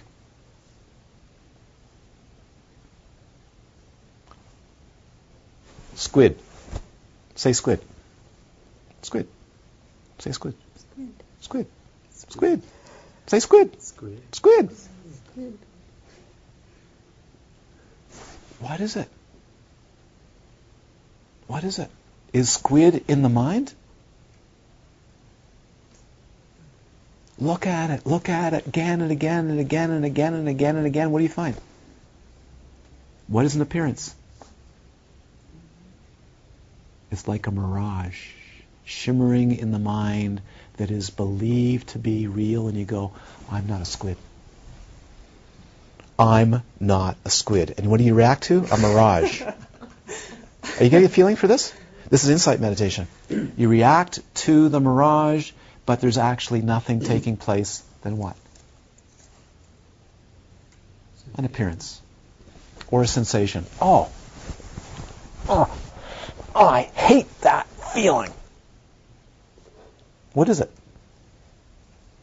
Sensation. And if you're in a state of loving kindness, what happens? It just vanishes. Just feels, oh my God, that feels good. What is pain can sometimes actually feel good. So some people say to me, you know, I'm, I'm having some difficulties with anxiety. Or whatever it is. Say, what is it? Well, it's anxiety, because now there's a label, right? Anxiety. But what is it?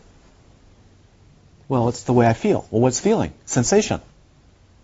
But if you just experience pure sensation, really pure, just clear, what is it? Just sensation. What happens to it? It changes.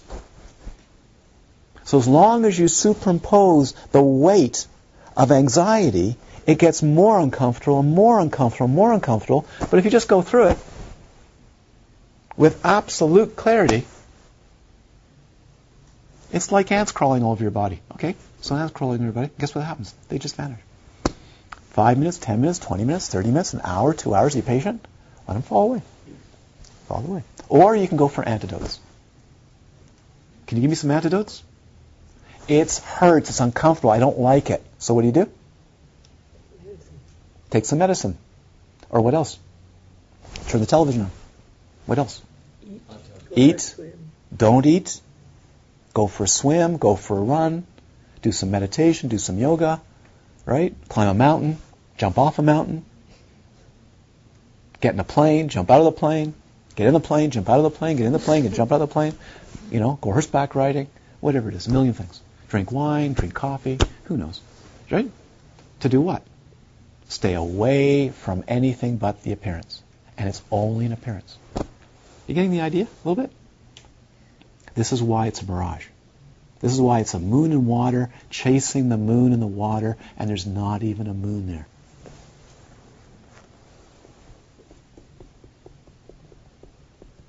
Could you imagine the difference in concept between someone who looks at the moon from the planet Earth and someone who actually walks on the moon? Mm-hmm. Could you imagine the difference? And this is why I go to fincas. This is why I go to coffee farms. I, do, I, I go to most things. I'll go to an iron factory. I'll go see metal turning, wood turning, uh, pottery studios. I go to all those things. Why? It's a very different experience when you smelt, tasted, touched, interacted with people, pulled the berries off, watched the whole process. It's a completely different experience as opposed to. Mm, thanks to the coffee. Mm-hmm. Why? Because it's all appearances. So you may as well make the, comp- the experience very complex and of a large scope, because what does it do? It leads to freedom. So don't ever poo-poo knowledge. Don't poo-poo knowledge. Knowledge can be, uh, you know, there's a, there's a sign in my high school. So like, I think it was like, uh, it, it was in Latin, but it says something like, knowledge is freedom. Well, real knowledge is freedom. What's knowledge? Uh, what's, what's real freedom? The knowledge of appearances. The knowledge of mind reflecting appearances, and it feels very real. And it's not.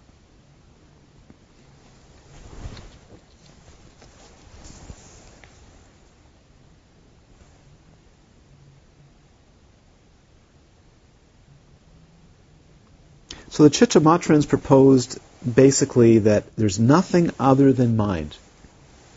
Nothing other than mind.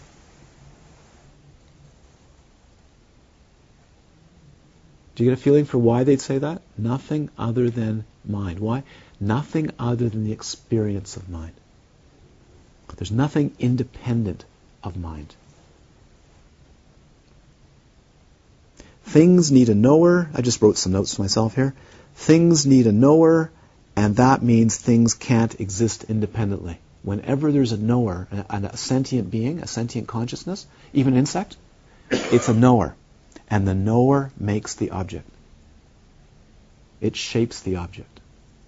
It makes that object, it, has, it gives it definition. Why is this deck the way it is right now? Because someone shaped it. Sentience shaped the, the deck. Why is this house shaped the way? Is it just a miracle? No, it's shaped by mind. Why is the water the way it is right now? It's shaped by mind. Someone else, I've, I've been in the port of Rotterdam with no waves, with a fellow sharing my cabin who was seasick and going, it's really rough. I, I can't take this. I'm seasick. It was in the port of Rotterdam, flat as a pancake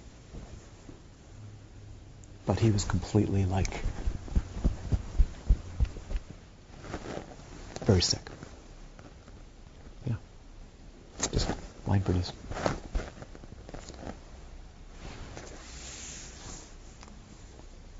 Things need a knower, and that means things can't exist independently of mind. A knower and an apprehender. However, don't think of it as your mind. Mind not your mind, mind. You have to get away from your mind. It's my mind. It's my problem. It's the way I see things. No. It's the way mind experiences. It's the way mind produces all that we experience. Mind.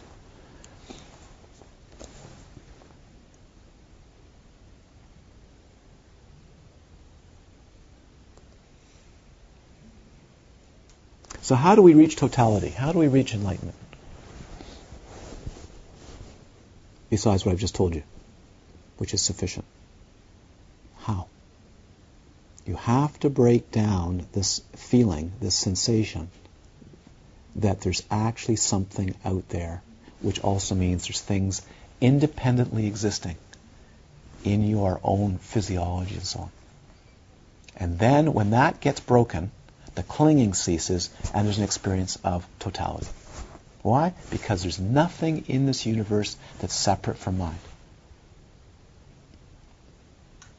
Even to the point of saying, my mind, because I've been taught this in school, my parents taught it to me, my friends taught it to me, my mind is this big. We grow up that way, yes? Many of us grow up that way. Mind is how big? The brain. Have you had experiences where the mind is bigger? Where's the mind right now? Where's your where's where's the totality of your experience right now? Don't don't don't forget what you learned in high school um, biology, right, or university. What's your experience right now of the scope of mind? How big is it? Does it encompass this room? Or is it only right here? How big, how big can the encompassing of phenomena be? So now we go to the experience of totality, which is the Buddha qualities. Imagine a consciousness that's broken through those boundaries, that has no limits to what it can actually experience and know, because it's so clear. Amazing? And what would it be doing? Why would it, what would be the reason for developing that scope of consciousness and not just clearing up my problems? I want you to clear up my problems. I'm meditating, I'm a spiritual person, and I want you to, this is what they do with teacher, right? You clear up my problems. Now, by giving me a meditation. Buddha qualities is greater than consciousness. That's my quote. Yeah. But why? Why? What would be the motivation for developing that scope of awareness and breaking through the the um, mirage, the belief that the mirage is actually tasty? Compassion. That's all. This is missed all the time. You see, in the rush to get free, what's missed is that compassion is the number one enterprise because all of it comes down to compassion. The reason for meditating on emptiness becomes a compassionate enterprise. Because when you have a heart that sees suffering and the depth of suffering, not just crying suffering, even the beings in bliss, knowing the beings in bliss one moment will be the other way the next. Then the reason for actually investigating the nature of mind is because of the boundless scope of compassion of beings that are really free. Okay? That's called Buddhahood. Or Bodhisattvahood. Bodhisattvas strive for a greater and greater scope of realization of emptiness. Why? For compassion. And compassion does what? Drives greater and greater need for more realization of emptiness. Back and forth, back and forth, back and forth, until I'm told, uh, I'm told that there is such a thing as a Buddha, Buddha mind, a fully realized being. Possible? Yeah, I believe it. You just need some good experiences of, of um, uh, wisdom mind to go, oh yeah, oh yeah, quite possible. Quite possible. It's worth pursuing, isn't it? Yeah. What else are you going to do? What else are you going to do? Yeah. No. What, what else? What else is there to do? Just think about it. Why? Why wouldn't you? Too hard? No. It's what your mind is doing right now. Just the way the mind is. The only reason the mind wants objects is for what purpose? It wants to be happy. So why don't you make it really happy? Is find out what mind is. That's all. And then you'll be really happy. That's called, in the Chittamatrin terms, that's called the self-illuminating mind. Why? Because then you know what's knowing. Here, here, take it like this. Here, you see this object? It's going to go on for a couple more minutes. There's always opportunities for liberation abounding. Do you see this object? Why not experience the mind, the awareness that actually experiences that object? What's its nature? What's its nature? And if you actually go and, and, and practice, eventually you'll find that that nature, that awareness, is none other than a self-illumination of freedom. That's called emptiness. That's called emptiness. The empty, illuminated mind, it's empty of what? Empty of obstructions. It's empty of conflicting emotions. It's empty of uh, belief that something out there is real. There's nothing out there appearing but created by mind. Okay? So that's why the mirage. Chasing after mirages. Where's the mirage? Watch the breath. Yeah. Watch sensation. Don't just watch it, investigate it. Watching will never lead you to insight. Investigation will. That's why the Buddha said, without investigating dharmas, no liberation is possible. Watching is not sufficient for insight. For Vipassana, watching is not sufficient. I should repeat that a hundred times. If you watch and you watch and you watch without view, without investigation, what happens? You watch. And you keep watching. And you keep waiting. And you wait for miracles. But if you investigate, the miracles happen much faster.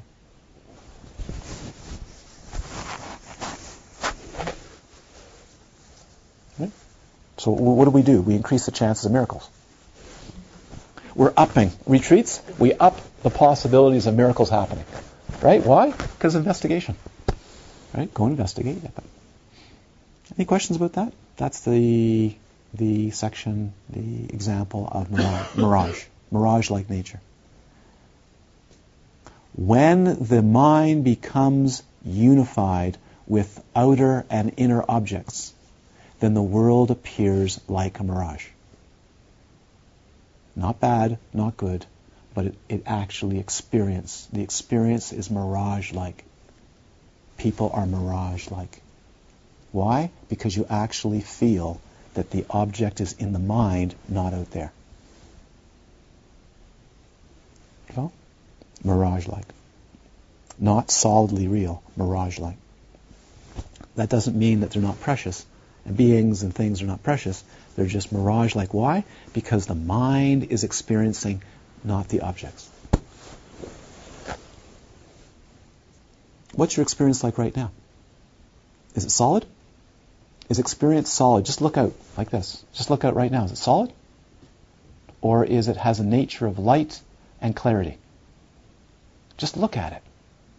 God, you could become enlightened right now. Just look right at the experience right now. Is it solid and obstructed, or is it open and clear and bright? Sound, Barry, if you can't see that well, then you can use your ears and your other senses.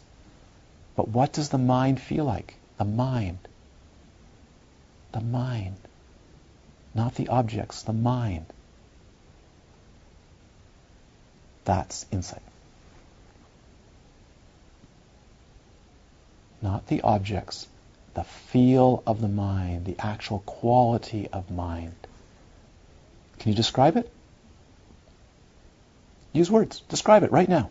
What's it like? What's it like? Clear. Clear. Open? Anything else? Still? Hmm?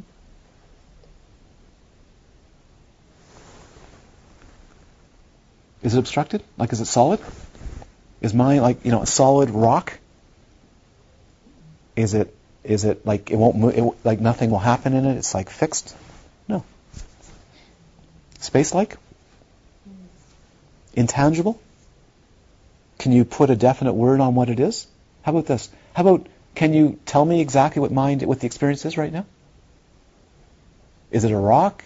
Is it a couch? Is it an emotion? Are you having? Is it emotion only? No. Is it a thought? Well, no. Is it space? Well, not quite. Is it made of light? Well, it feels, but not really.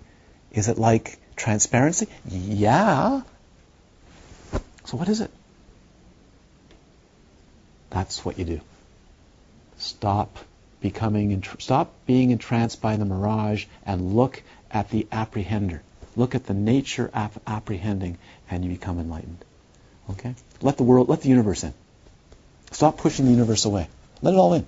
You can contain all the whole universe within mind, because that's where it's all being contained, anyways. Just let it in. Stop being so angry and so pushy. Just let it in. There's totality. There's no separation between mind and phenomena at all. Nothing. Not one millimeter, not one micron, not one angstrom of a separation between experience and phenomena. It's totally unified every moment. Not a bit of separation. So you're going to have to love. And love very deeply. Because you got to let your heart open, because when you let your heart open, mind opens. But loving kindness is not necessarily the same as realization of the nature of emptiness. But boy, does it help. Okay, so uh, you have your practices to do, your exercises. Go, you've got a laboratory, go play. Play with energy, concentration, vigor, interest, relaxation, brightness, and go enjoy and keep at it and don't go, when am I going to become enlightened? When am I going to become enlightened? When am I going to get it? No, just collect data. Collect data. Observe, be interested, collect data, be very gentle, collect data, collect data, collect data, collect data. If it hurts, collect data. If you're blissful, collect data. If you're bored, collect data. Doesn't matter. Who cares? So people come to me and say, oh, I'm bored out of my mind. Good. Collect data. I feel awful. Good. Collect data. I'm blissful. Yeah, so what? Collect data. You'll be you'll be unhappy in an hour or two. or a day, or a week, or a month. You know, I'm so I love this. You know, I, this, this is when I get really. I'll tell you my history of retreat. You know, with, this retreat is so amazing. It's the ones that come up. This is amazing. This, I love this. I just think that. I mean, I'm really having. I, they're gone the next day. it's happened occasionally. They come up to me and go, you know, this is mostly new new folks. You know, I can't believe how deep this is, and I can't believe how much I'm enjoying this retreat. This is amazing, and this is like phenomenal. I'm so happy here. You know, where's so and so today? They drove off in their car. it's happened occasionally, not very often. It really, and they got blown away because their expectation was it's going to be fantastic, it's great, and everything else, and then all of a sudden the the the, um, the heebie-jeebies, heebie-jeebies came in, and they ran. So if you feel like running, just come see me, please. Just don't, because it's just another wave of the ocean washing through. That's all. Okay, that's the art of being a good yogin, professional yogin, is when it gets really rough, you stay with it. When it gets really blissful, you stay with it. When it's really boring, you stay with it. All the same. By this powerful activity, may it lead to cessation of suffering for all beings. Idante punyakamang asawaki wahang hotu, idante punyakamang asawaki wahang hotu, idante punyakamang asawaki wahang hotu. May all beings be and happy, and may all beings be established in the unity of the mind of Guru Rinpoche, the expression of totality and unbroken freedom, the unity of wisdom and compassion.